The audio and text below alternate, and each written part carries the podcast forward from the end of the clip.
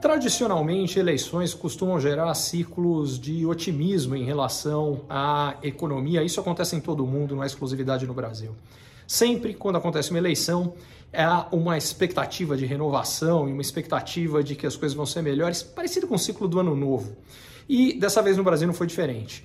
Uh, a consequência é que em uma pesquisa feita em dezembro do ano passado, já depois da eleição do Lula, ela apontava que 49% dos brasileiros acreditavam que a economia fosse melhorar e só 20% achavam que ela fosse piorar. O que chama atenção é que, menos de três meses depois, uma nova pesquisa do Datafolha já tem números bastante menos positivos do que esse.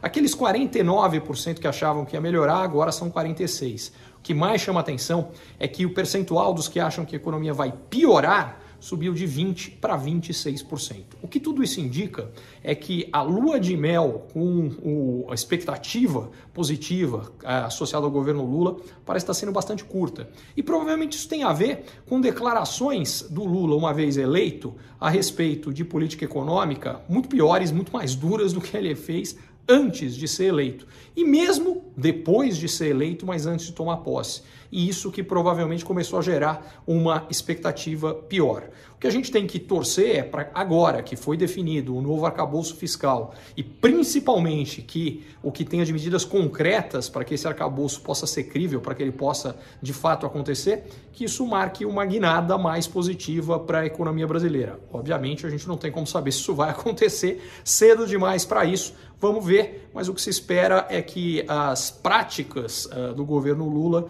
sejam mais realistas do que o discurso do presidente Lula.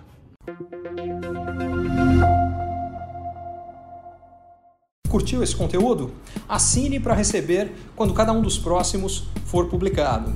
E se de repente você achar que algum colega, amigo ou alguém da sua família pode gostar também, lembre de compartilhar. Até a próxima!